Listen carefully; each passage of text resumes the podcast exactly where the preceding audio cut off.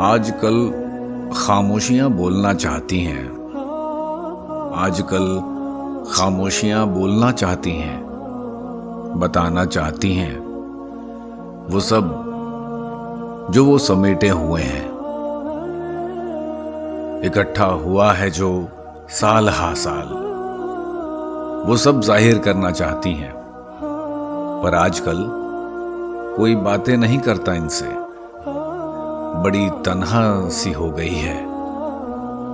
अकेली पड़ गई है। और भाषा भी तो बदल गई है।